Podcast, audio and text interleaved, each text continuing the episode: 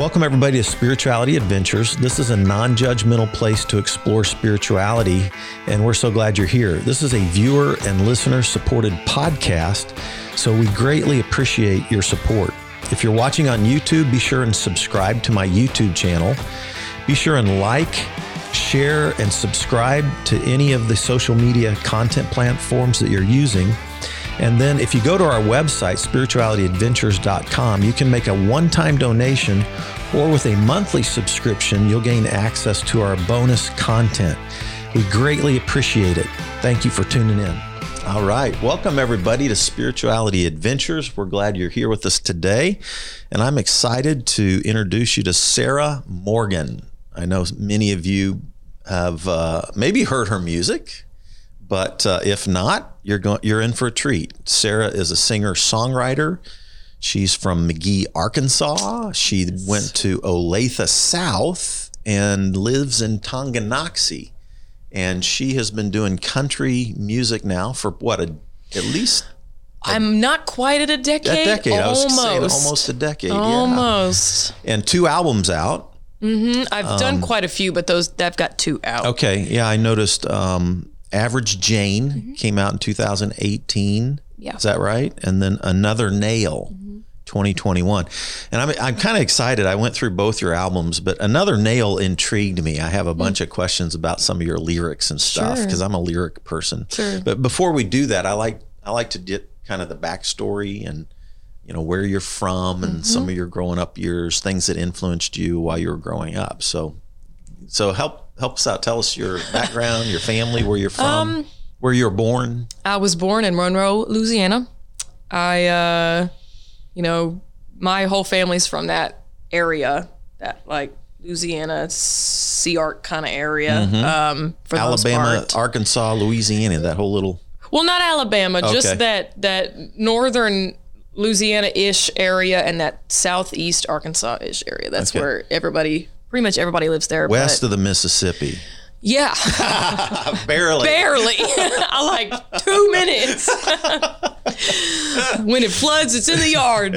Um, uh, but yeah, that's that's where I'm from. Um, I grew up in a little um, circle neighborhood surrounded by cotton fields, and you know, my teachers lived in the neighborhood. is that monroe or did you in guys Arkansas, in McGehee. move you moved to McGehee when you were what No, my mother, I don't know Oh. how she managed this, but she would drive two and a half hours to Monroe to have each of us when she went into labor oh wow because she liked the doctor. How she managed that is beyond me because usually when kids decide they're ready to come out, they just say hello.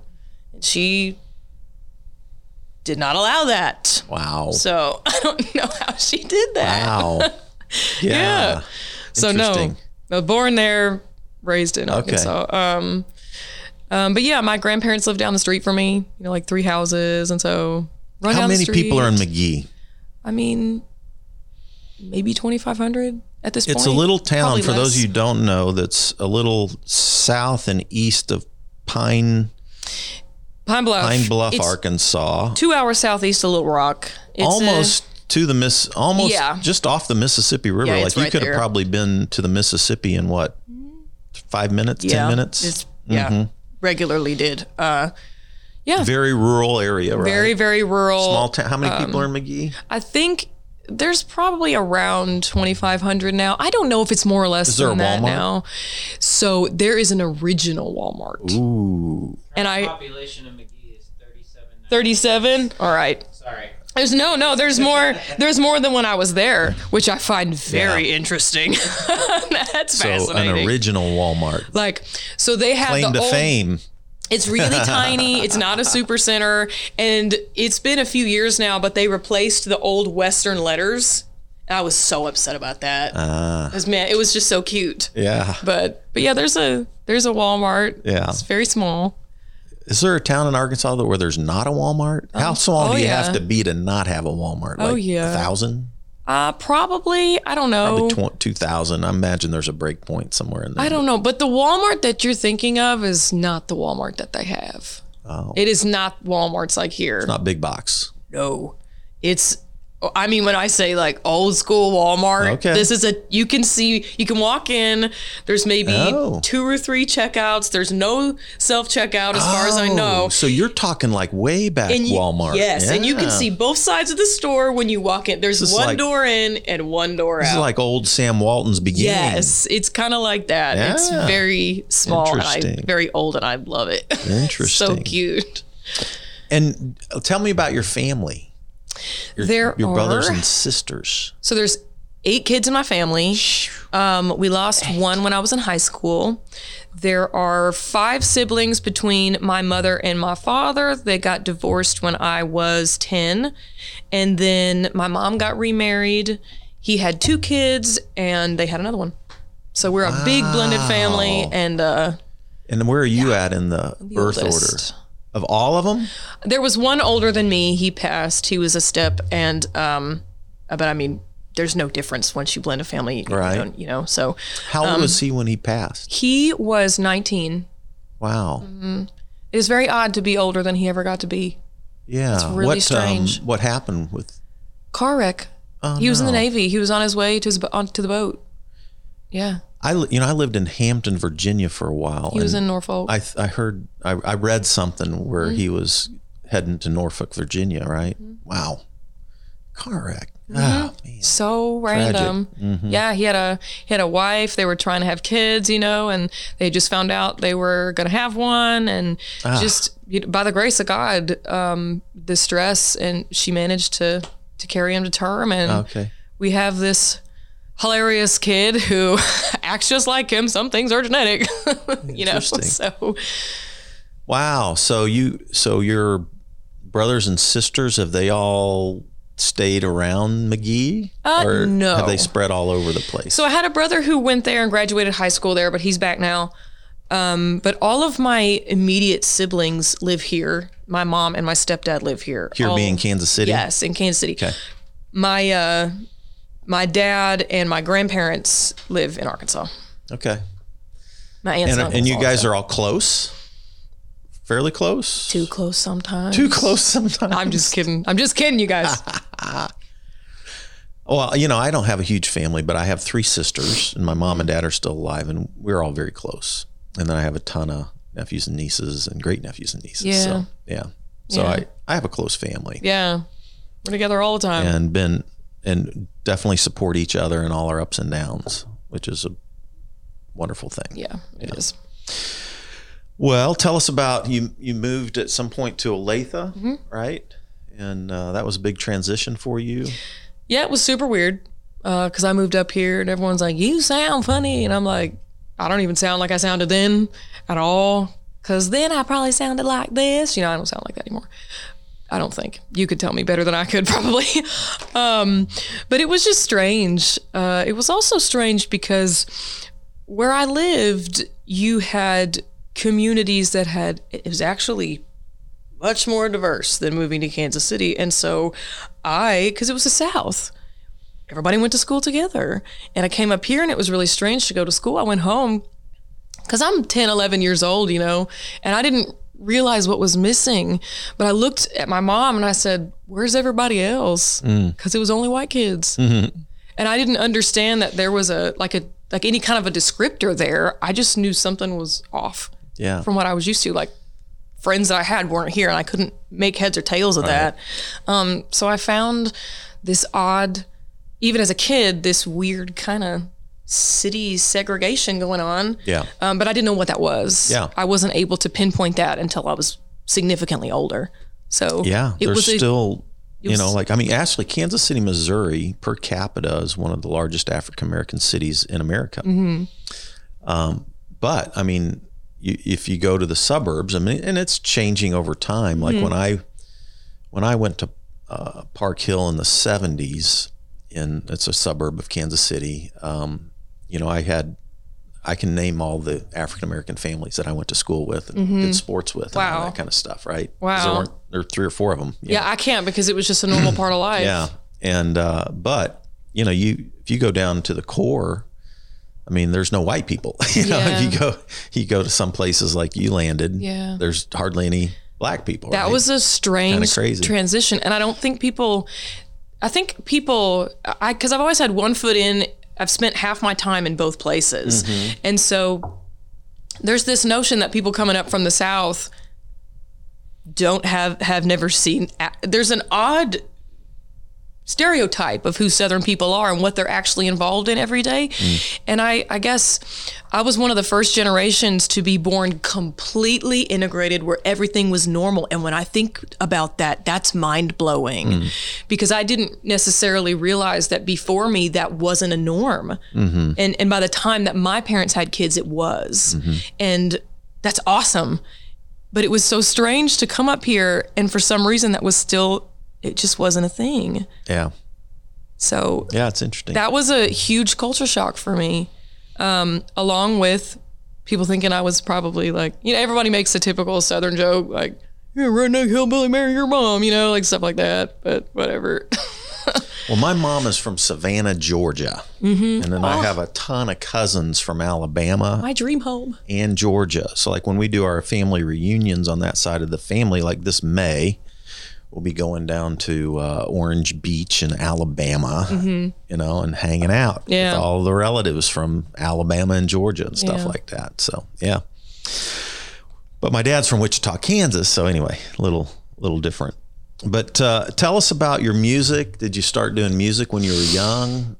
Tell us mean- about your sports and then I decided to sing Celine Dion in the fourth grade at a talent show in my music class. Um, and that was when I decided I liked to sing. Actually, this goes further back. I was a flower girl in my uncle's wedding when I was 2 and they left the mics on in the choir loft. And during the prayer, I went up there, I turned it on, and I began singing. Yeah. And then my mom found me. I peed my pants right there because I was terrified. so I guess that's how far back it goes.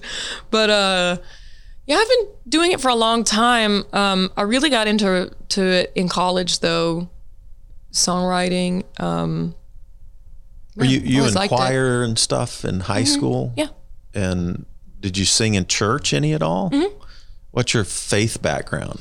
I grew up Southern Baptist, um, and I don't have any bad things to say about the church I was raised in. It was a fabulously foundational church for um, for my family and I. I the the pastor we had at the time, Brother Real, was just precious, precious. They were missionaries to, I believe, Honduras. They were just the nicest people, and it was so nice of them to come and and be at that church in a in a little town where most people just stop to top off their tank, you know. Um, so, I, yeah, it was great actually. Awesome. And did you have you um, continued in in your faith walk in your faith journey? Has that been a part of your life? Oh yeah, that's pretty much what my life is centered around. Um, like we were talking before this, you have a shelf over here, you know, of biblical I- Hebrew we- syntax, We have I to say this. like I, I have interviewed at least sixty people now on my podcast, and I nobody hardly ever looks at the books, let alone notices the Hebrew books because I was working on a uh, PhD in the Hebrew Bible. And Sarah notices and says, "This is what I'm into." Yes. And so this is what I'm reading right now. So off. so yeah, it is a it is It's still crazy. If I'm not writing songs, that's what I'm doing. I'm so fascinating. brushing up on Greek or something like That's that. you know? crazy. Well, fun stuff. Yeah. So we'll have to do a whole nother podcast and just talk about Hebrew stuff. I think that would be fun. Anyway. Yeah, it would. So and then you played basketball. Mm-hmm. Yeah, I played basketball. I played five sports pretty much year round. What? That's why my that's why my story is so stable and boring. I was never in any trouble because I didn't have Which time to be sports? Basketball, volleyball, softball, soccer, and track. I did them all. Um, volleyball and soccer always happen at the same time, so I get up, go to school, have one practice, change jersey, go outside, do the other one. Um, but my parents were smart. They knew that if I stayed busy, I would not get into any trouble, and I never did. What about uh what what about track? What did you do in track? Uh, the long jump, the 200. Those were the things Okay. I did. Sometimes hurdles, but I was a distance runner, like the half mile mile stuff, no. 800, 800 1600 meter stuff. So. I can't do that. I think they had me do the 800 once, and I was like, I just dig my grave. Put me put me in the long jump sand pit. I'm dead. Oh, that's funny. And then off, what did you do after high school? I went to college. I went to John Brown University for biblical and theological studies, and I bailed as I was ordering my cap and gown mm-hmm.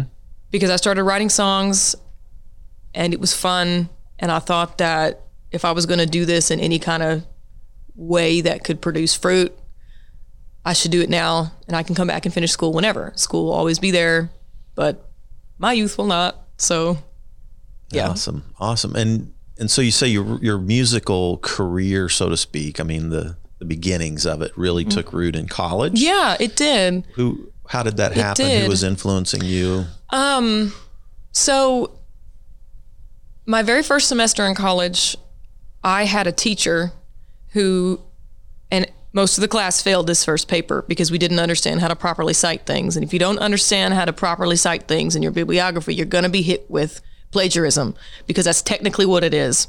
And so she failed most of us for not properly citing our sources. That was probably the biggest lesson that I was ever taught. Like, you can ruin your life on a technicality. So be very intentional with your choices and what you do. And so we all got to go back, you know, and after we learned how to properly do that, redo the paper, you know, at the end of the semester, whatever. Mm-hmm. But that taught me how to write in a way, it taught me to pay very close attention to what I was saying mm-hmm. because I could sit here and I could write songs or whatever I was writing at the time Right. and do it to put attention on myself or I could do it because I had a thing to say. And if I mm-hmm. have a thing to say, it needs to be extremely precise so that it can't be interpreted in mm-hmm. any other way. Yeah. Um, and so that failure of that paper helped construct my intentions in my writing in a very real way. Mm. Um, and at the same time that I was learning how to do all of that stuff through college, I the worship pastor from the church that I had been at in Kansas City moved back to Arkansas. He'd been he'd lived in Arkansas too. And I sent him a, a song I wrote and he wrote me back and instead of saying uh, stay in college you suck like he should have said, he said when are we going to record it? And I thought, okay. So we ended up recording an album and I was just writing for fun. I mean, Huh. I was And this was country? I mean, kind of, but no. I called it that, but not really. Okay. I didn't know anything about genres really at the time. I, I didn't know what I was doing. Um, I mean, if we listened to it, what would we think? you would think it was pop rock. Okay. Yeah, probably with a folk influence. What year was this? Um, 2012, 2012. Okay. I think. All right. 2012, 2013, Yeah. something like that. Um, so yeah, we spent a lot of time together. Um, he heavily invested in me and what I did, and that kind of encouragement when you first start something. Whereas most people would look at you and say, you know, you shouldn't do that. Um, you should do something a bit more, you know, systematic with your life. Um, nobody said that to me, and so it was just this blind following and deluded just like self-deluded confidence that I could actually do whatever it was I was doing Interesting. because no one said I couldn't. And so I just kept doing it. And it ended up becoming a thing. And so I I, I did. So you, so you didn't graduate from John Brown. no, I'm a were- semester shy Yeah, and I yeah. will finish it at some point, And but you, what did you do? Did you move somewhere to start pursuing music? I moved to Fayetteville from Siloam Springs. Okay. And all I did, I worked a job in Kansas City. I would work, I would come up here, I would work four days straight at my job, and then nights too. And then I would go home. And for 10 days, I wrote songs and recorded. That was all I did. I did that, and I went to the local co op for kale juice. That was it. Serious? Um, That was it. And I did that for two years. my God. I would drive dedication. four hours and I would go to work and then I would have all my bills paid so that I could do what I wanted to do in those 10 days. Wow. And I just wrote song after song after song after song. And That's so just all I've ever done. How did you? Did you start trying to perform? Did you start Well, trying to record? I never you- wanted to be the performer. So you were just doing music. Well, I enjoyed it. I forgot to eat. Were you posting it? Were you allowing people to listen to Yeah, listen some to of it? it. Some of it. You know, I put out an album, but I didn't put it out because I wanted to be on stage But this is before your 2018 album. Oh right? yeah. Yeah. I did quite a few things before that, but Okay. I wanted to be if I could be a writer, I wanted to be a writer and other people could cut my songs because I'm not interested in the notoriety that comes with the spotlight. It's brutal and I'm not sure my skin is thick enough. Now, I haven't had much of a choice as of late, but I was talking. I was listening to an interview with is it Sia, uh, who's a songwriter. I think so. Had a similar sentiment, even though like she's like crazy talented. Mm-hmm. she wrote she people. really just wanted to write Yep. Mm-hmm. for people because she didn't same almost the same thing. it's it's just brutal and Yeah. people don't put you on a pedestal to look at you. They put What- you there how- to push you off. How did you know that it was brutal? Well, who was telling you that, or how did you know that? I just sensed just it. Just intuitively. I just sensed it. I mean, because I would look at people and what they were doing, and I've always been very involved in the behind the curtains aspect of things. You know, clearly. so how did biblical you, Hebrews who did- attacks. who did you know though that that like I didn't. I just read a lot. I researched a lot, um, and I am also very interested, just heavily interested in finance and economics. And so when you start looking at that connected to the music industry, you realize, oh, this is not about making music. This is about making money. And that's totally fine. But if you want to be the hanger for which other artists hang their songs on, which is what singers are. If you don't write yourself, you're you're the hanger wearing the clothes that someone else sewed and designed, and they're the ones making Yeah. the money, and you get a fee. Right. That's how it works. If you're gonna do that, like there's a lot of things that come with that, and I just was not interested in being a hanger. I I can't.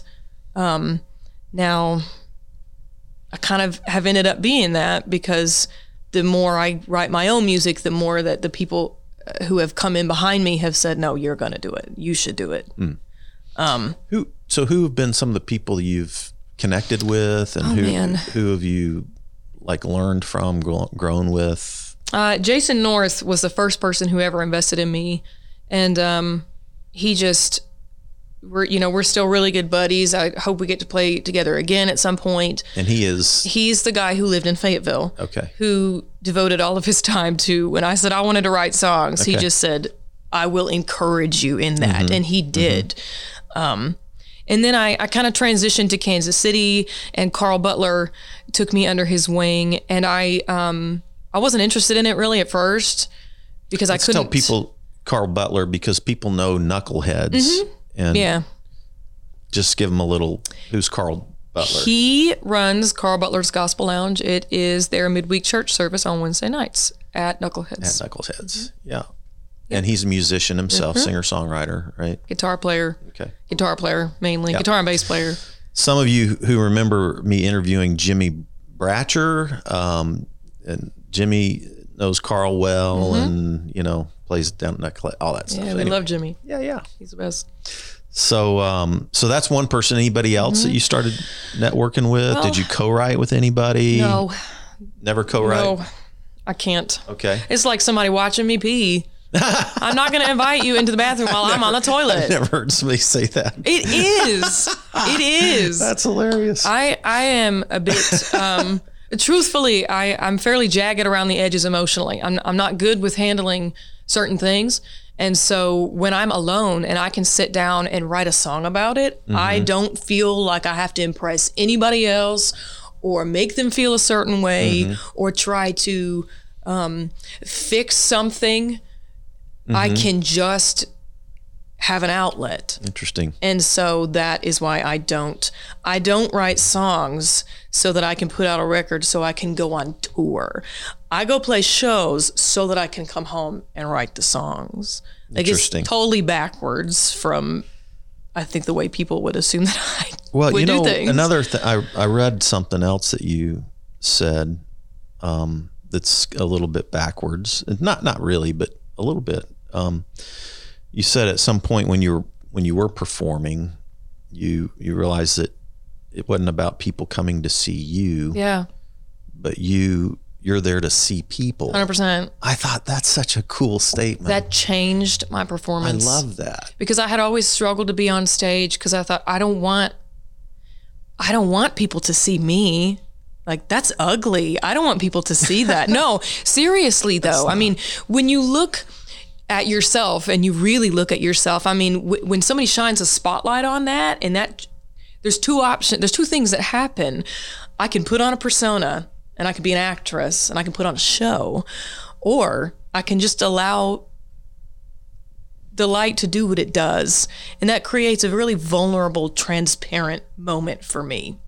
Because I never took acting classes, so I don't know how to do that. um, but I just had a moment where I was just so uncomfortable with people seeing me because I, I, for a long time, I was like, I don't like who I see. So why would other people? I don't want people to see that much of me.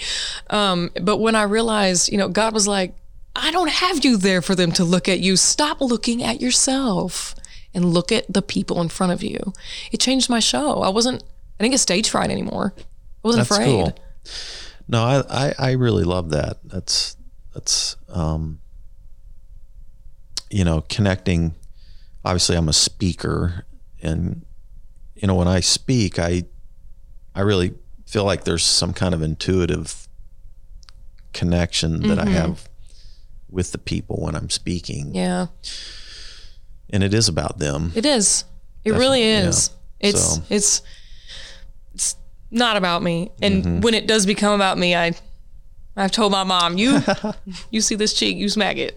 I'll be good to go. Yeah, that's interesting. So, but you've had some uh, songwriters that you really love that have influenced you, even though you don't do co-writes and stuff. Who are who are some of the songwriters that have influenced you? Um, Dolly Parton and Loretta Lynn, clearly, um, along with one that I don't mention as often, uh, Diane Warren is just fabulous. I mean, she is. If I had one dream as a writer, it would to it would be to be the Diane Warren of Nashville, you know. But Diane Warren's the Diane Warren of see, I- everywhere. so Every, so I I wasn't like a huge country. That's not been the main music I listen Yeah. to, but I um like I've had I had a, a gal named Jessica Harp on here that grew up where she was in my church, but she did the wreckers with oh yeah, yeah. with uh, Michelle, Michelle. Branch, and uh, and so I've had Jessica here, Mm-hmm. and and I've known her since she was a teenager, friends with her family, her dad, and everything. But um, you know, she's she mentioned one time, uh, what's the gal's name? Griffin. Uh, what's the what's the? I'm blanking on her first name. Uh, but at any rate, just like you're mentioning this Warren person, Mm-hmm. and so I don't, I haven't, I don't know who that is. Don't want to miss a thing. Oh, okay. yeah, every massive pop hit, okay. Diane Warren wrote it for the most part. So I got to go. Now I'm gonna. Now this will make me go listen. Is Mm-hmm. the point? And here because I my heart. all of those songs. and I went and followed up on uh, uh, this Griffin gal, and God, she's like, it's really some great lyrics. Mm-hmm. And Patty Griffin, Mm. Patty Griffin, I'm pretty sure that's who I'm thinking of, and she's like really solid, very good. Uh, Maren Moore, Maren, what's her name? Morris. Maren. Maren. Yeah. Maren. In him. Anyway, there's some there's some great songwriters There in the country really, really world. are. So so powerful. Um, yeah, and did you open for Loretta Lynn? I didn't. I played a pre-show gig for her in the same venue before she went on In So, Kansas City. here. Yes, at the Uptown Theater. How cool is that? Um, but during my gig, her son came over and he was like, "You want to go meet my mama?" I was like, "I can't understand a word you just said." and you sound like me, you know? um, so I did. And he said, um, Where do you want to meet her? I said, Wherever she wants. And so said, She says, Come on with us. So I sat on her tour bus and in her little kitchenette, and she just sat there and put her little hand on mine and was like, What do you want to know? You know? So she was just the sweetest and had her handlers not been like, You need to get out now, you know? She would have sat there all day because yeah. and that's that's why she still had it. I believe she she was in her early 80s at the time. Wow. That's why she still had a barricade and people screaming at her by her tour bus as I'm getting off. I'm going, that's why.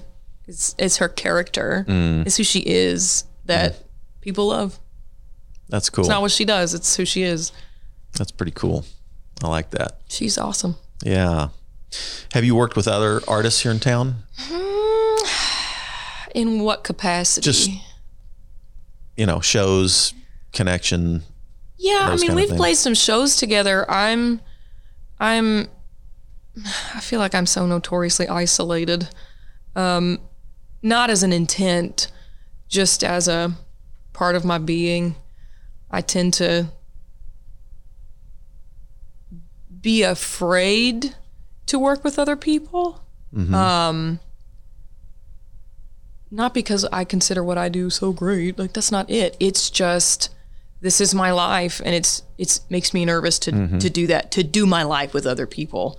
Um, at least the the topical aspect of what I'm doing. Yeah. Um, So I've played plenty of shows with lots of people locally. I haven't recorded really with anybody locally since an EP I put out in 2016. A whole bunch of people uh, came in and worked on that with me from, you know, uh, Amanda Fish, Casey Roush, Jeff Porter from the Rainmakers. Um, a lot of people came in on that, Okay. and and um, they're all just great. Like they're just wonderful. I so need to hear the Rainmakers, I think. yeah, I haven't heard them in a while. Okay. Yeah. Yeah. Um, your your newest album, Another Nail. Mm-hmm. I, I who who did you work with on like who who helped produce or do that stuff? Because I thought it was really well done. Thank Sounds you. great. It was my first Nashville record. Um, I worked on it with a guy named Eric Conn. Um, he owns Independent Mastering down there on Music Row, and um, he's been in the business for a really long time, and he does a lot of the stuff that you hear on the radio. He does work on and he just kind of he mastered average jane and he asked me one day we just became friends he had a dog and um, i went to the studio to drop off a copy of the record and he was like nobody ever comes to the mastering studio you know nice to meet you like they don't. That's that's ungrateful you know? That's weird. So uh, but he had a little dog and so i just played with the dog and we kept going back and i would just play with the puppy. And Carl was looking around because I'm oblivious to my surroundings most of the time, um, at least in that kind of musical professional sense. And sometimes that works to my advantage, sometimes it does not. Um, But yeah, he's got all the platinum records on the wall and stuff, and I'm just not paying attention. Um, so he asked me if I who was going to do my next record. I said, I don't know. And he was like, Can I do it? Yes, of course you can. So, um, cool.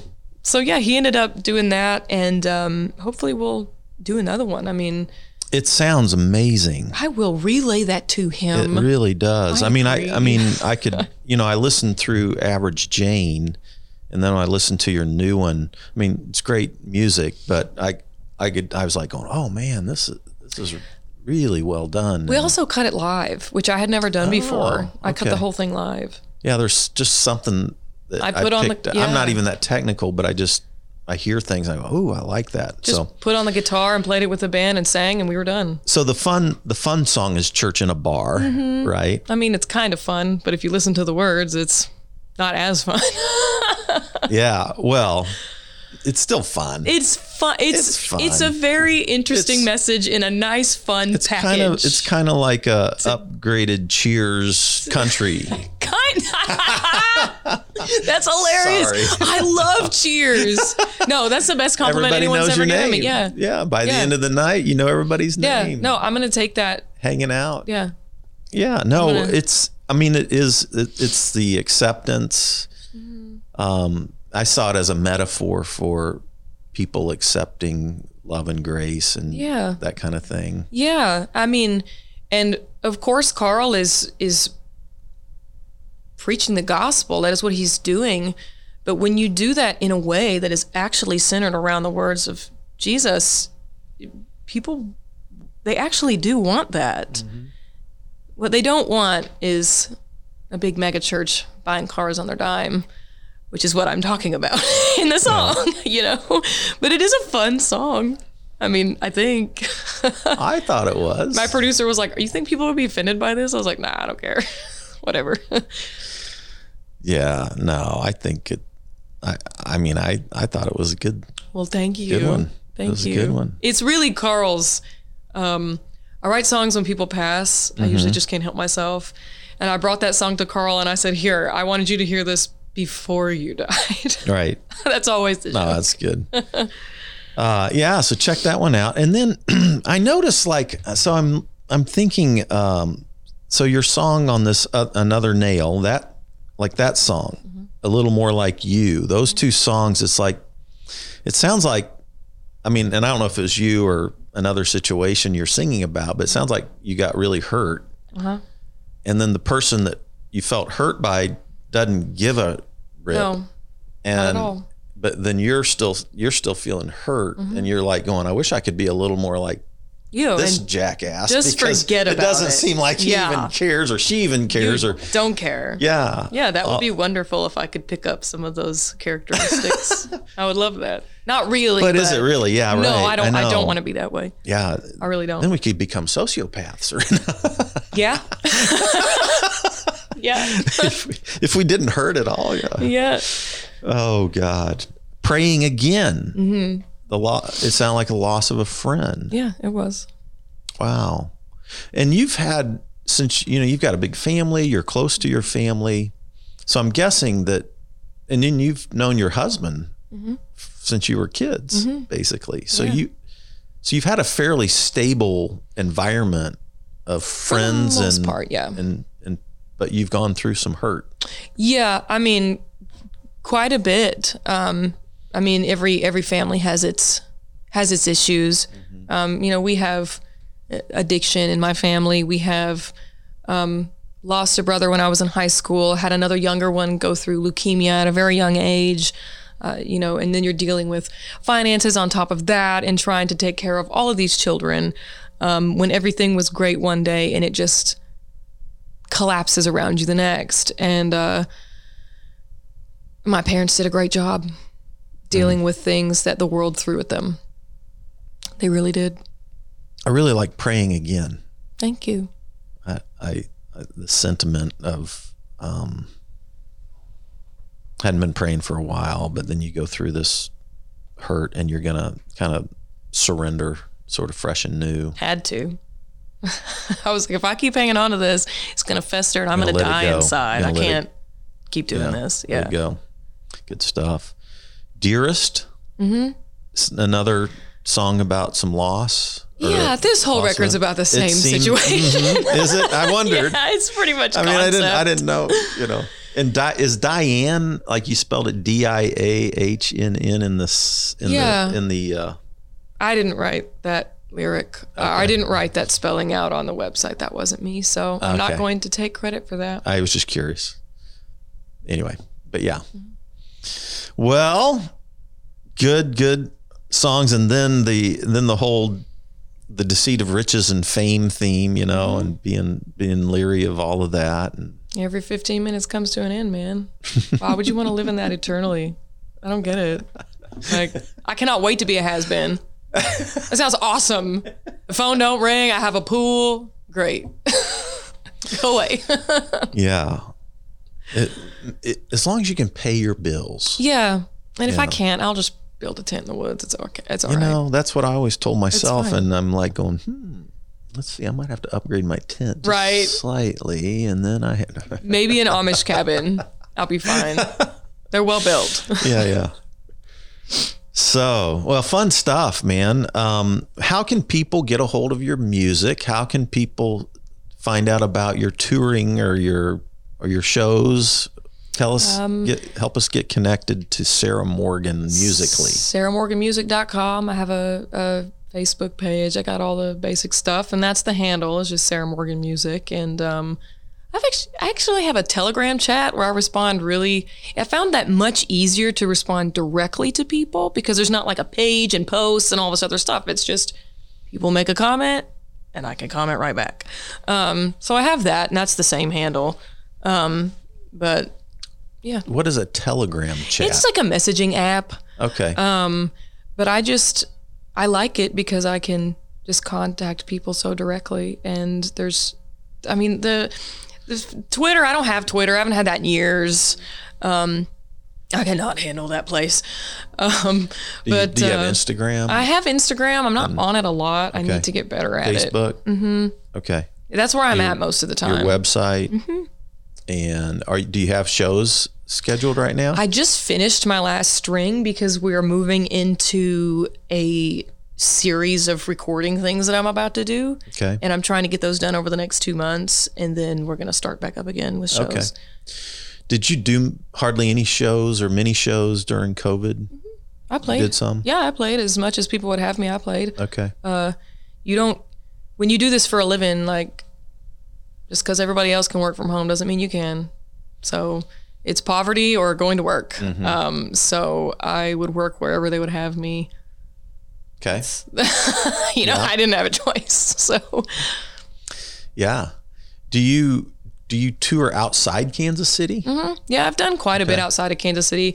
I really enjoy the Midwest. I mean, that's where I found people really seem to, they're just the nicest people. Mhm. Um, so I've done quite a bit out of the Midwest and I, I've done a lot of work in Nashville over the last few years, um, kind of building that up and, and stuff like that. But we're about to head outside, outside of Kansas City, probably for the first time this Okay. coming year.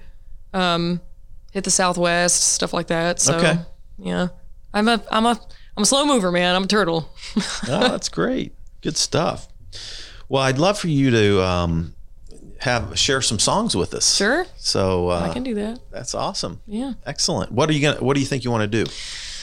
Um, I don't know. Probably a song called "The Old Ways" and one called "Rhinestone World." Okay. That'll fit me well today, probably. Good stuff. Yeah. This song is called "The Old Ways."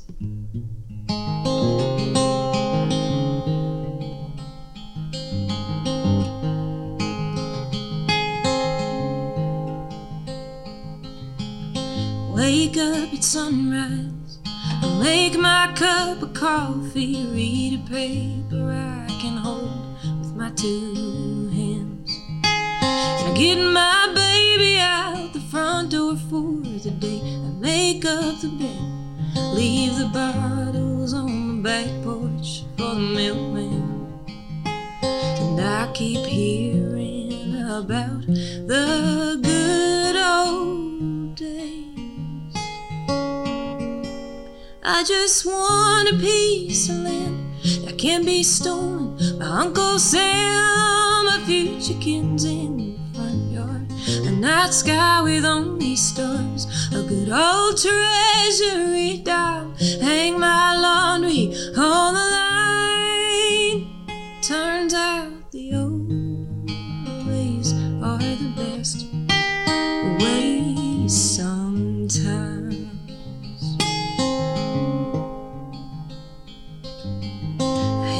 Handwrite my letters and I pay with cold hard cash. Sing along with AM country radio.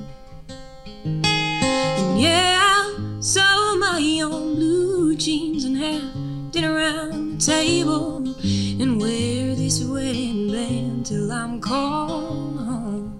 And I keep hearing about the good old I just want a piece of land that can be stolen. by Uncle Sam, a few chickens in the front yard, a night sky with only stars, a good old treasury down. Hang my laundry on the line. Turns out the old ways are the best ways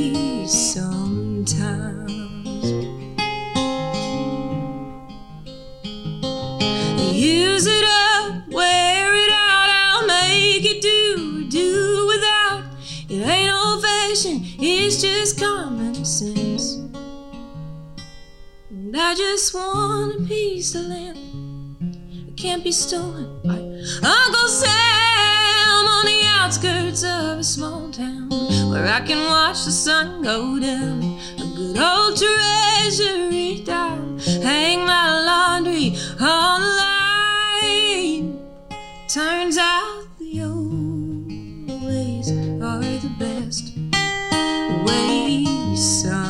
Sometimes sometimes I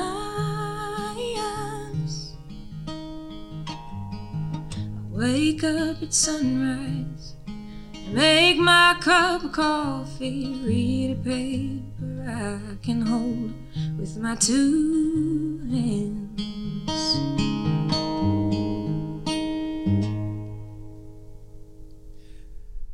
All right. Thank you so much, Sarah, for your music, for being on our podcast at Spirituality Adventures. Thanks, everybody, for joining us. We are so excited to uh, be with you today, and we'll see you next time.